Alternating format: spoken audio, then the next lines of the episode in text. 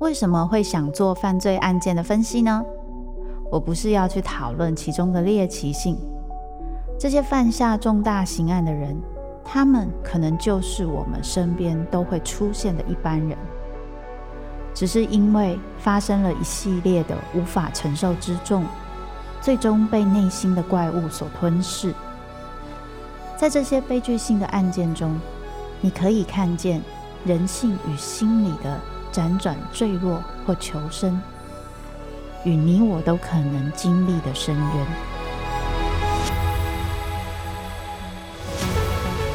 我是周慕姿，我的全新订阅节目《周慕姿读犯罪脚本》，被恶魔追逐的人，带你从心理学的角度探索人性的黑暗面，以及他们内心始终没说出口的挣扎。现在就到 Apple Podcast 以及静好听，搜寻。周慕之读犯罪脚本，被恶魔追逐的人。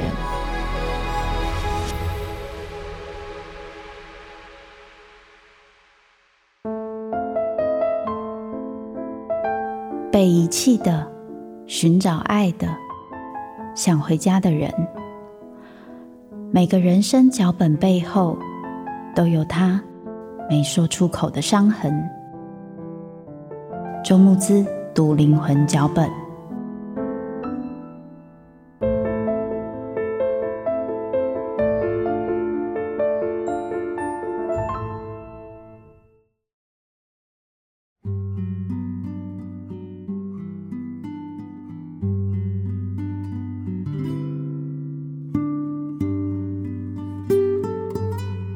家好，欢迎收听由静好听制作播出的节目《周木之读灵魂脚本》，那些人没有说出口的伤。我是主持人周木之，今天又来到了我们的灵魂树洞哦。很谢谢大家，上一次我做了一些调整之后，还是得到大家很多的回馈。很希望每一次的分享都可以让大家有一些灵魂的震荡。也许我们都有一些相似的困难。那那些困难，如果有机会可以被听到、被理解，或许不一定能够马上被解决或是处理什么，可是我觉得能够被自己看见，好好的去安抚，好好的去跟他说话，我想那是一件很重要的事情。那今天呢，我们先来看一下关于小煤炭分享的故事哦。小煤炭提到说自己现在常常都需要跟食物奋斗，那以前其实不是这样的，因为小煤炭在很长的时间里面一直在努力做到自己的目标，但是后来因为身体的某个部分出了问题之后呢，在一个罕见疾病的影响下，使得自己原本花很多很多时间努力学习的技能呢，变成了可能没有办法再继续学习，甚至没有办法使用哦。我想这是一个非常大的打击，所以小煤炭就有说，那个时候呢，他开始减肥，原本只是想要减一点点，后来却发现，哎，越减好像越上瘾了，然后呢，就减到了 BMI 只有十二，真的非常非常瘦哦。可是身边的人好像没有办法理解他，不停地责备他说：“诶，怎么连照顾自己都做不到啊？”对小煤炭来说很辛苦的事，好像没有人知道，也没有人想知道我怎么了。后来啊，小煤炭让自己的体重恢复到正常值。但是那个恢复的方式是用暴饮暴食的方式，于是他发现他开始对食物失去了控制，不知道为什么对食物有一个很强的欲望哦，所以一边在发生这样子的情况的时候，一边对于这样的情况罪恶感是很深的，因为如果一直让自己变胖，这是小煤炭最在意的。可是呢，自己又停不下来，这种感觉真的好难好难去处理。我自己在看小煤炭的故事的时候，我觉得小煤炭你很辛苦的地方是你现在在面对人生一个非常非常难处理的议题，就是失控跟失落。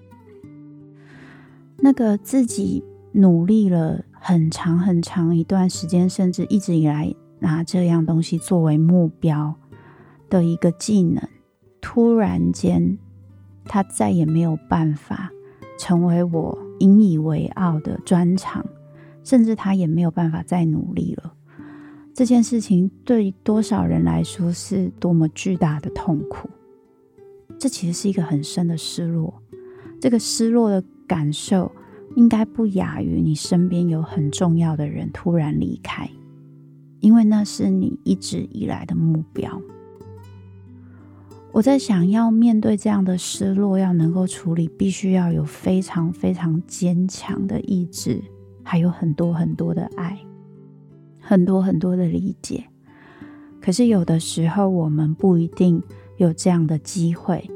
一个是我们身边的人可能会急着希望我们赶快站起来，因为当我们一直陷入那样子的情绪当中的时候，对他们来说也很难熬。我觉得这件事情就是我常常会在一些呃广播跟书里面讲到的，当我们彼此的情绪界限不够清楚的时候。我要陪你一起感受那个痛苦跟失落这件事情，那是好难好难的。所以我会想尽办法，希望你赶快站起来，因为你站起来，我就好过了。我跟你一起掉入那个负向的感觉里面，那其实是很难熬的，因为我会感觉到你的无能为力。我要跟你一起去感觉那个无能感跟无力感，那太恐怖了。最恐怖的感觉就是这个。我没办法，我什么都没办法做，所以在这样子的过程中，也没有人可以理解小煤炭，也没有人可以安慰你，有那么多的痛苦跟失落，也没有办法跟别人说的时候，开始找到了一个目标，叫做减肥。这可以理解，因为那是我开始觉得我可以控制我自己。我可以控制我吃进去的食物，我可以控制我的体重，而且这个东西跟目标一样。其实存钱啊、运动啊、减重啊这些东西，他有的时候会上瘾是正常的，因为他就跟打电动一样，是有数字的增加。有些人就会说，他看到他存钱的数字一直在增加，他就会很有成就感。所以当你在减肥的时候，你发现你努力就会获得收获。你减了，它就会真的减了。这个东西就是可以让你感觉到，哇，这个世界还是有事情可以因为努力，还是会有收获的吧。我在想，这样子的状况让我们有控制感，其实是可以理解的。那并不是你不懂得照顾自己。我觉得对我们来说，那种。面对我生活的失控，有很多事情不是我自己能决定的，而我想要有一两件我可以决定的事情，于是我会执着于在那样子的情况之下，那真的是我们自我安慰的一个方式，这是很正常的。而这个时候，当身边的人告诉你这样做是不对的，或许我们又会产生很大的罪恶感。于是我们就又让自己处在暴饮暴食的状态里面，可是那又不是我想要的，因为我知道这样不好，对身体不好，对我也不好。可是不知道为什么我对食物却有这么大执着。实际上，这个上瘾行为本身的状态，它并不是问题在这一个行为本身的状态，不是你不懂得控制。我觉得最大的困难是我们一定是有感受到生活的某些失控跟难以言喻的忧郁跟痛苦，而我借由这样的方式去安慰跟安抚我自己。刚好我在付费订阅的节目里面讲到的一个案件里面的主人翁，他也是用厌食的方式去控制他自己内心的情绪。所以，不管是厌食或是暴食，它都是跟食物的关系。可是，与其说是跟食物的关系，倒不如说是跟自己还有跟世界的关系。也就是，这个物质本身，它只是我们跟世界的连接的一种方式而已。而当我跟这个世界感觉是没有连接的，我是孤单的，我是。不知道我自己的位置跟我自己的价值的时候，我会找到一些物质依赖的方式，包含有些人是喝酒，有些人是运动上瘾，也有有些人是工作上瘾，用这些方式去让自己可以稍微不用想这些失控的、为难的、无能为力的事情，是很正常的。只是刚好你用的是食物而已，因为这个社会对于无法控制自己饮食的人，那个污名化跟标签是很严重的。如果今天你变成工作狂，诶，其实伤害性一样很大的，它一样会伤害你的关系，伤害你的身体，但是相对的，反而身边很多人会对你这个行为很肯定。所以我反而会比较偏向是。小煤炭，也许我们可以先不用一直去责备自己，怎么会变成这样？我在想，现在你的这一些状态，其实都显示出你的内在有很大很大的痛苦，它没有办法被诉说。或许要直接解决这个问题，并不是那么容易。而且我在想，对你来说，这些问题。如果把它当成一个问题来说，它的确影响了你的生活。我们当然可以鼓励小煤炭去接受专业的协助，不管是咨商或者是医疗的协助。毕竟厌食、暴食等等，有时候的确还是跟脑部的一些激素的平衡有关，而也有可能跟忧郁有关。它有很多很多的可能性。不过，我觉得最终还是回到除了寻求专业的协助之外，我很希望小煤炭，你可以理解，你真的在度过一段非常难熬的生活。这些不容易，这些失落，你会感觉到失控，于是想要控制一些东西，这都是非常正常的。我们能够去思考有没有更好的方法可以替代这些可能会伤害你身体的行为。但这绝对不是因为你没办法控制你自己，或是你做了很不该做的事情。这个只是我们后来的一些阴影的方式而已。所以我想，请你可以好好的跟你自己说，你辛苦了。这真的好难，这真的是好难熬的一段时光。我真心希望，如果身边没有人陪你，至少你可以陪你自己，知道了。你现在正在经历过多困难的一段时光，而你有多了不起？祝福你。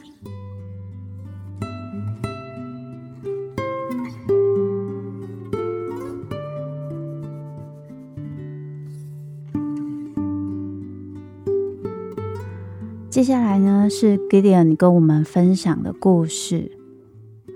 我是一个在旁人眼中看起来人生没有出过什么差错的人哦。那我从小呢，一直都没有让父母担心过，几乎都是用第一名的成绩毕业的。只有在大学毕业的时候，放弃了原本自己想要当教师的路，先斩后奏的念了音乐研究所。后来呢，发现也许我自己的实力没有办法靠艺术养活自己，所以找了一个不教老师的工作，成为了一个上班族。只是有些时候，我就会思考哦，我的人生是否就是这样了呢？然后呢，内心带着一种迷惘跟无力感，去思考我自己的人生。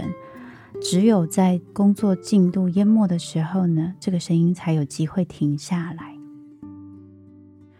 有些时候我还是会练琴，可是呢，这个怀疑自己的人生是否就是这样了的声音呢，还是挥之不去。我再更勇敢追求梦想就好了吗？可是我又感觉到自己没有办法放下那个体制的安全感。所以，在这个梦想跟安全感中的拉锯，让我自己不停地怀疑我自己。我不停的努力，要求自己继续的工作赚钱，但又忍不住怀疑我自己：我的人生只能这样了吗？其实看了 Gideon 的故事哦，我在想，也许现在听到这一个节目的朋友，心里或多或少，大家都有过这种想法吧。我曾经梦想过自己可以成为一个怎么样的人，可是，在现实的工作的生活中，我发现我自己好像没有办法有能力成为我想成为的那样的人。我不晓得是因为我没有努力，或是没有勇气去追求我的梦想，还是因为我自己根本就没有那样的才华。就像 Gideon 他在分享自己的故事里面提到，有时候他会问自己：现在的工作是驱使我实践自我价值的渴望，还是基于生存的恐惧？我知道是更趋于后者。我宁愿过度努力，让自己做到完美，可是，在这样的情况之下，不愿放下控制感跟安全感的我。到底是怎么了？还是说我最怕的是，如果我对梦想付出了相等的努力，却还是一样平庸的话，那我怎么办？我觉得 Gideon，你说出好多人的害怕。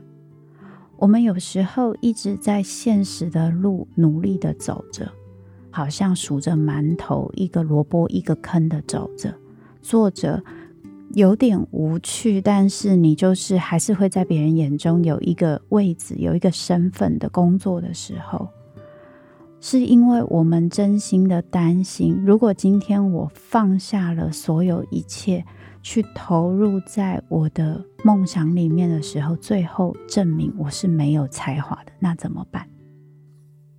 其实那是一件很恐怖的事情。我不知道大家有没有看过木村拓哉有一部片哦。他演一个五星主厨，我印象很深刻，是跟木村拓哉对应的那一个男配角，他在里面负责介绍菜单，然后呢，他把这个工作做得很好，负责管理整个餐厅的一些流程啊等等的，他做得非常好。可是其实他也是个厨师。后来在大家一起吃饭的时候呢，他做了一个菜给大家，大家看了就觉得天哪，这也太美了吧！结果吃下去就觉得嗯，不好吃，或是还好之类的。然后他就说：“对，我知道，当我努力到一个程度的时候，我发现我是没有才华的。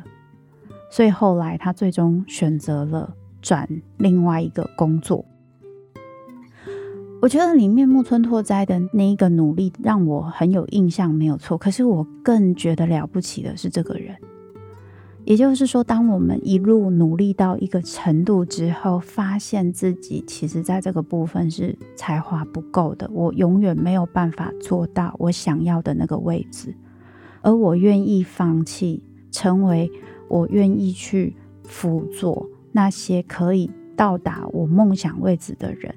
的那个角色，那是多了不起、多有勇气的事情。也就是我永远可能是一个辅佐的对象，但我可以成为一个非常棒的辅佐者，这其实也很了不起吧？可是问题是我是在辅佐那些人做到我当初的梦想。我自己在想啊，也许我们的文化里面希望我们成为一个天才或是优秀的人的这一个期待。实在是太重了。到头来，我们每个人其实大部分或许都是平庸的。我们或许都会有一些梦想，然后那些梦想，我们有做得到的部分跟做不到的部分。可是那不代表我们就没有价值跟没有意义了呀。也许你对于自己的梦想有一个期待，可是。你最终发现，你不一定可以做到你当初梦想的那个样子。可是，那就代表你这个人是没有价值或没有才华的吗？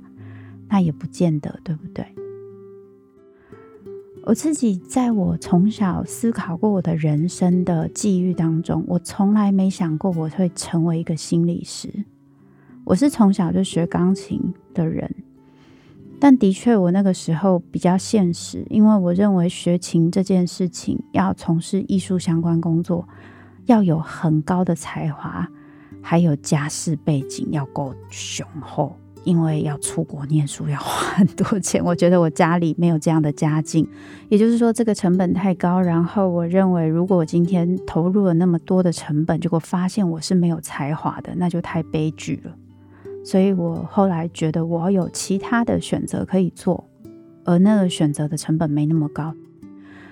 我后来在跟一个老师讨论关于自己一些选择的思考的时候，那个老师跟我分享了关于自我分化，也就是我们怎么去寻求自我认同，跟我这个人想要成为怎么样的人的两个关键。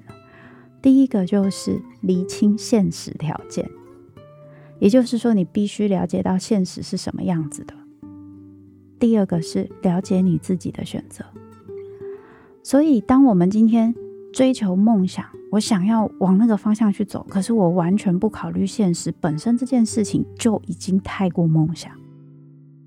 它其实还是有很多需要去评估的东西。所以，所谓梦想这条路，跪着也要走完。那你跪着的时候，你要思考一下，你为什么要跪着？还有，你跪着走不走得完？你得诚实的思考。有些人膝盖特别强壮，他跪着走着完，可是你走不完啊。可是有的时候，我们在从小成长的过程中，其实没有人教我们评估这个东西，所以我们会误以为，一旦我没有办法全心全意投入在这样的梦想当中，我其实就跟现实低了头。我可能会误以为，这样子的自己好像放弃了实现自我的价值等等。也就是说，这件事情就变成是全有全无的选择。所以我反而会很想鼓励 Gideon 去思考一件事情，那就是你的梦想究竟是什么？那你可以先做做看怎么样的尝试呢？还有你现在做得到的这件事情，它其实也是你的才能之一哦。虽然去当老师这件事情不是你想要的事情，可是你可以做到，是不是代表其实你在这方面是有能力的？所以你究竟拥有怎么样的能力，可以让你做得到怎么样的事情？你对自己是不是够理解呢？然后你的梦想是不是够闪亮到你愿意为它付出一些代价？让你自己去测试看看，到底你是不是可以做到你想要的那些？我在想这件事情其实是一个挑战，可是这个答案只有你自己知道。最后，想小小分享一点点我自己的经验。其实我之前都有跟大家分享过，我是半途出家的心理师，我是三十岁才决定去念咨商的。我曾经说过，那时候我妈妈问了我一个问题，因为我从小就是兴趣很多的小孩，从要念法律，然后去念传播，然后说要写音乐剧，然后又玩团，然后我乐器学过七八种。然后都是一开始学很快啊，后来我就放弃了。所以我妈真的是非常非常的焦虑，她就觉得这个小孩到底人生在想什么？我那个时候很深的感觉是，我真的没有把握智商这件事情。我有才华，我不晓得。可是我那个时候觉得，那我运气很好，我就考进去了嘛。可是我得试试看，因为这是我第一次这么想要这个东西。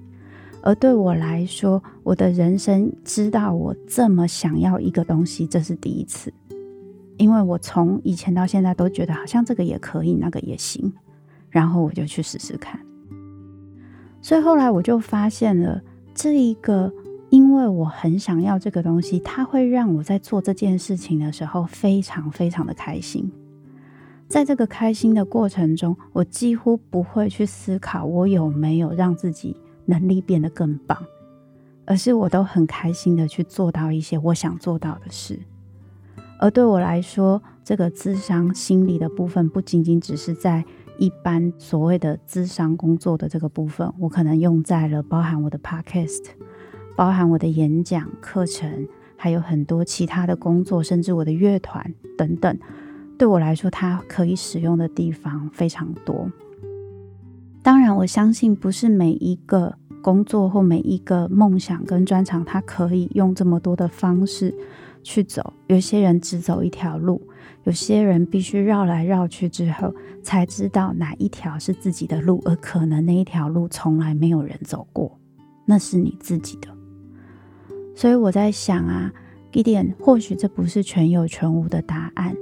如果现在你有一个现实的能力，可以让你做好一些事情，我想你一定是一个很有能力的人。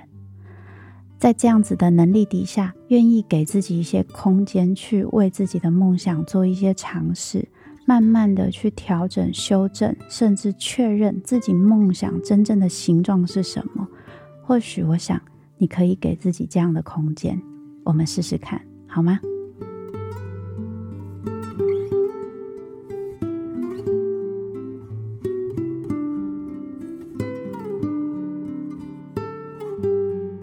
接下来我们要分享 Sherry 的故事。从小到大，我就像大树下的小草，活在被比较的阴影下，好像不管怎么努力都得不到阳光的照拂。身为妹妹的我，从小看着姐姐站在颁奖台接受颁奖，非常的羡慕。妈妈常跟我说：“你长大也要跟你姐姐一样优秀。”而后来，在我上了小学之后，每天妈妈都要求我要在考试得到完美的成绩，而我总是在考试后因为表现不如预期而遭到妈妈的责打。妈妈总是对我说：“你真的让我很失望。”面对身为小学老师的母亲，童年里每天我都承受着她严厉的目光。后来我很努力，很努力达到妈妈的标准，努力变成让她满意的孩子，谨慎遵守这个世界的规则，让自己变成一个乖孩子。每节下课总是独自一个人坐在位子上苦读，同学觉得我是怪咖，慢慢的我也变得很孤僻，身边的朋友都疏远我，但我并不在意。因为我的成绩渐渐的比姐姐更优秀，我以为这样就会得到更多的爱，那个我渴望已久的爱。但妈妈看着那张成绩单，还是说：“你明明可以更好。”我终究是个让她失望的孩子，我终究不够完美。在无数的夜，我这样想。很多年以后。我出来工作，仍然是那个追求完美、不断严苛要求自己的人，也常常因为过度的吹毛求疵跟下属起了争执。但我仍然认为追求完美是对的。直到几年前，我的身体出了状况，看着那张不完美的健检报告，躺在病床上的我，回想起从前那一张张令人失望的成绩单。跟那个不敢叛逆、凡事追求完美的小女孩，我突然意识到，这样乖巧的活着真的好累。那天，我站在医院的天台，看着这个喧嚣的世界，我聆听内心宁静的自己。生而为人，我也想像其他孩子，在童年里快乐地笑着。在青春期叛逆的闯荡这个世界，我多么希望再重来一次，我可以得到没有条件的爱，可以勇敢活出自己的样子，而不用再被关在爱的监牢里。Sherry，我要跟你说一句实话，你的故事我很完整的念完，为什么呢？因为我觉得这个故事让我好想流泪。我觉得你的描述让我好难舍弃任何一句话，因为每一句话我都能够理解。那对你来说是多么难熬的一段时间，而那些过去有多少，你把你内心的呐喊给压抑了下来，只是为了要得到爱。你真的好努力哦。我在看这个故事的时候，我就在想，你真的好努力哦，你都不会生气。如果我是你的话，我一定很生气。哎，让你生姐姐就好了，干嘛生我？可是我觉得你也好不容易，你去努力做到妈妈的期待，即使你一直觉得你是那个让她失望的孩子。可是 Sherry，你知道吗？妈妈不是对你失望。妈妈会这样的期待，是因为她以为你做得到。在你已经比姐姐更好之后，她还继续告诉你，你明明可以更好，你知道吗？那就是因为她觉得你就是好的，所以她才会相信你可以更好啊。她总认为你还可以有更多的力量，更多的努力还没有用出来，你潜力无穷。你想跟妈妈说：“妈，你在做梦，我是普通人呐。”可是妈妈有这样的想象，你或许是她内心那一个可以实现她很多梦想的那个孩子，就像阿拉丁神灯一样。只是这个神灯它的起手式是，我以为你做得到，神灯就哦。不能积有没有？有些神灯是这样，就是说我以为你可以变出一个比那个更大的房子，然后有些神灯不能积，它就变了一个很大的房子。你就是这样的神灯，可是你误以为你妈妈永远对你的表现是失望的。我觉得不是这样，一个父母对小孩真的失望，不会有那么多要求。我如果对你会有这么多要求，是因为我总觉得你是做得到的。在每一次我的要求中，而我也在想，如果你可以再做到的话，我如果没有要求你，我是不是对不起你？当然，我并不是说你妈妈一定是这样，但有些父母的确是这样想。有些父母会想，如果你还有潜力，我却放过了你，那我是不是没有尽到一个父母要求的责任？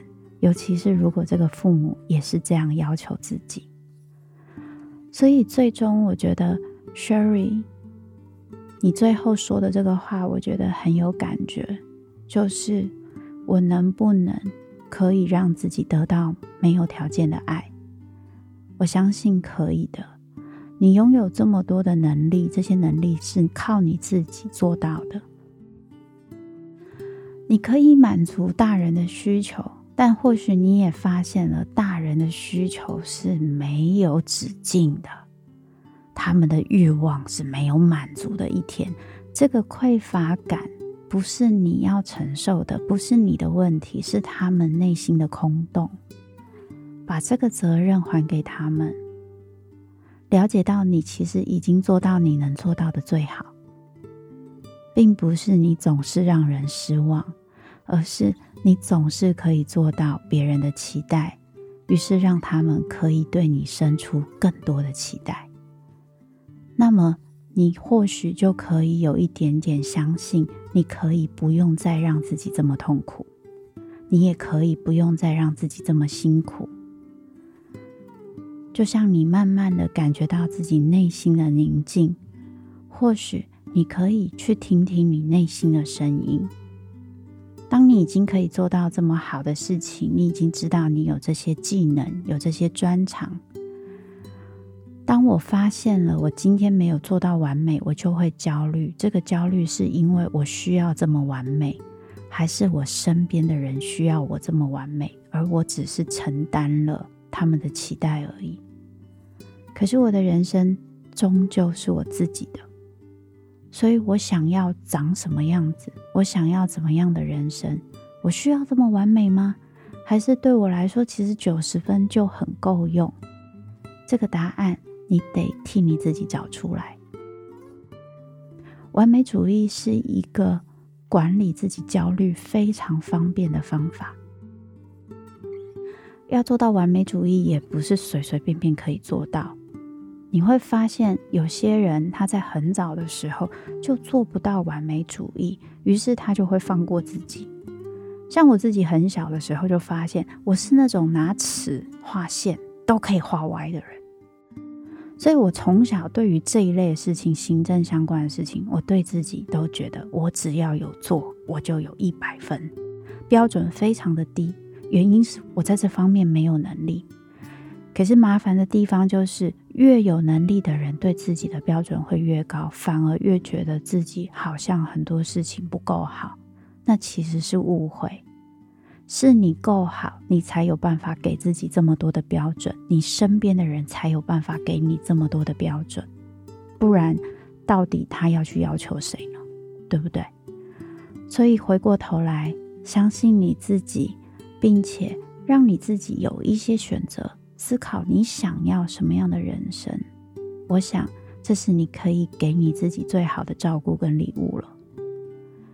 然后，Sherry，最后我想要邀请你，好好的拍拍你自己，跟你自己说：“嘿，这一路啊，为了得到爱，为了得到别人的肯定，我真的好努力哦，我辛苦了。接下来，我想要为了我自己，做一些我自己的选择。我真的已经够好了，我当然可以更好，但现在的我已经够好了。”这句话送给你。也希望你可以试着跟你自己这么说。好的，今天跟大家分享三个故事，这三个故事我都非常的感动，也希望大家有在里面看到一点点自己人生的出口。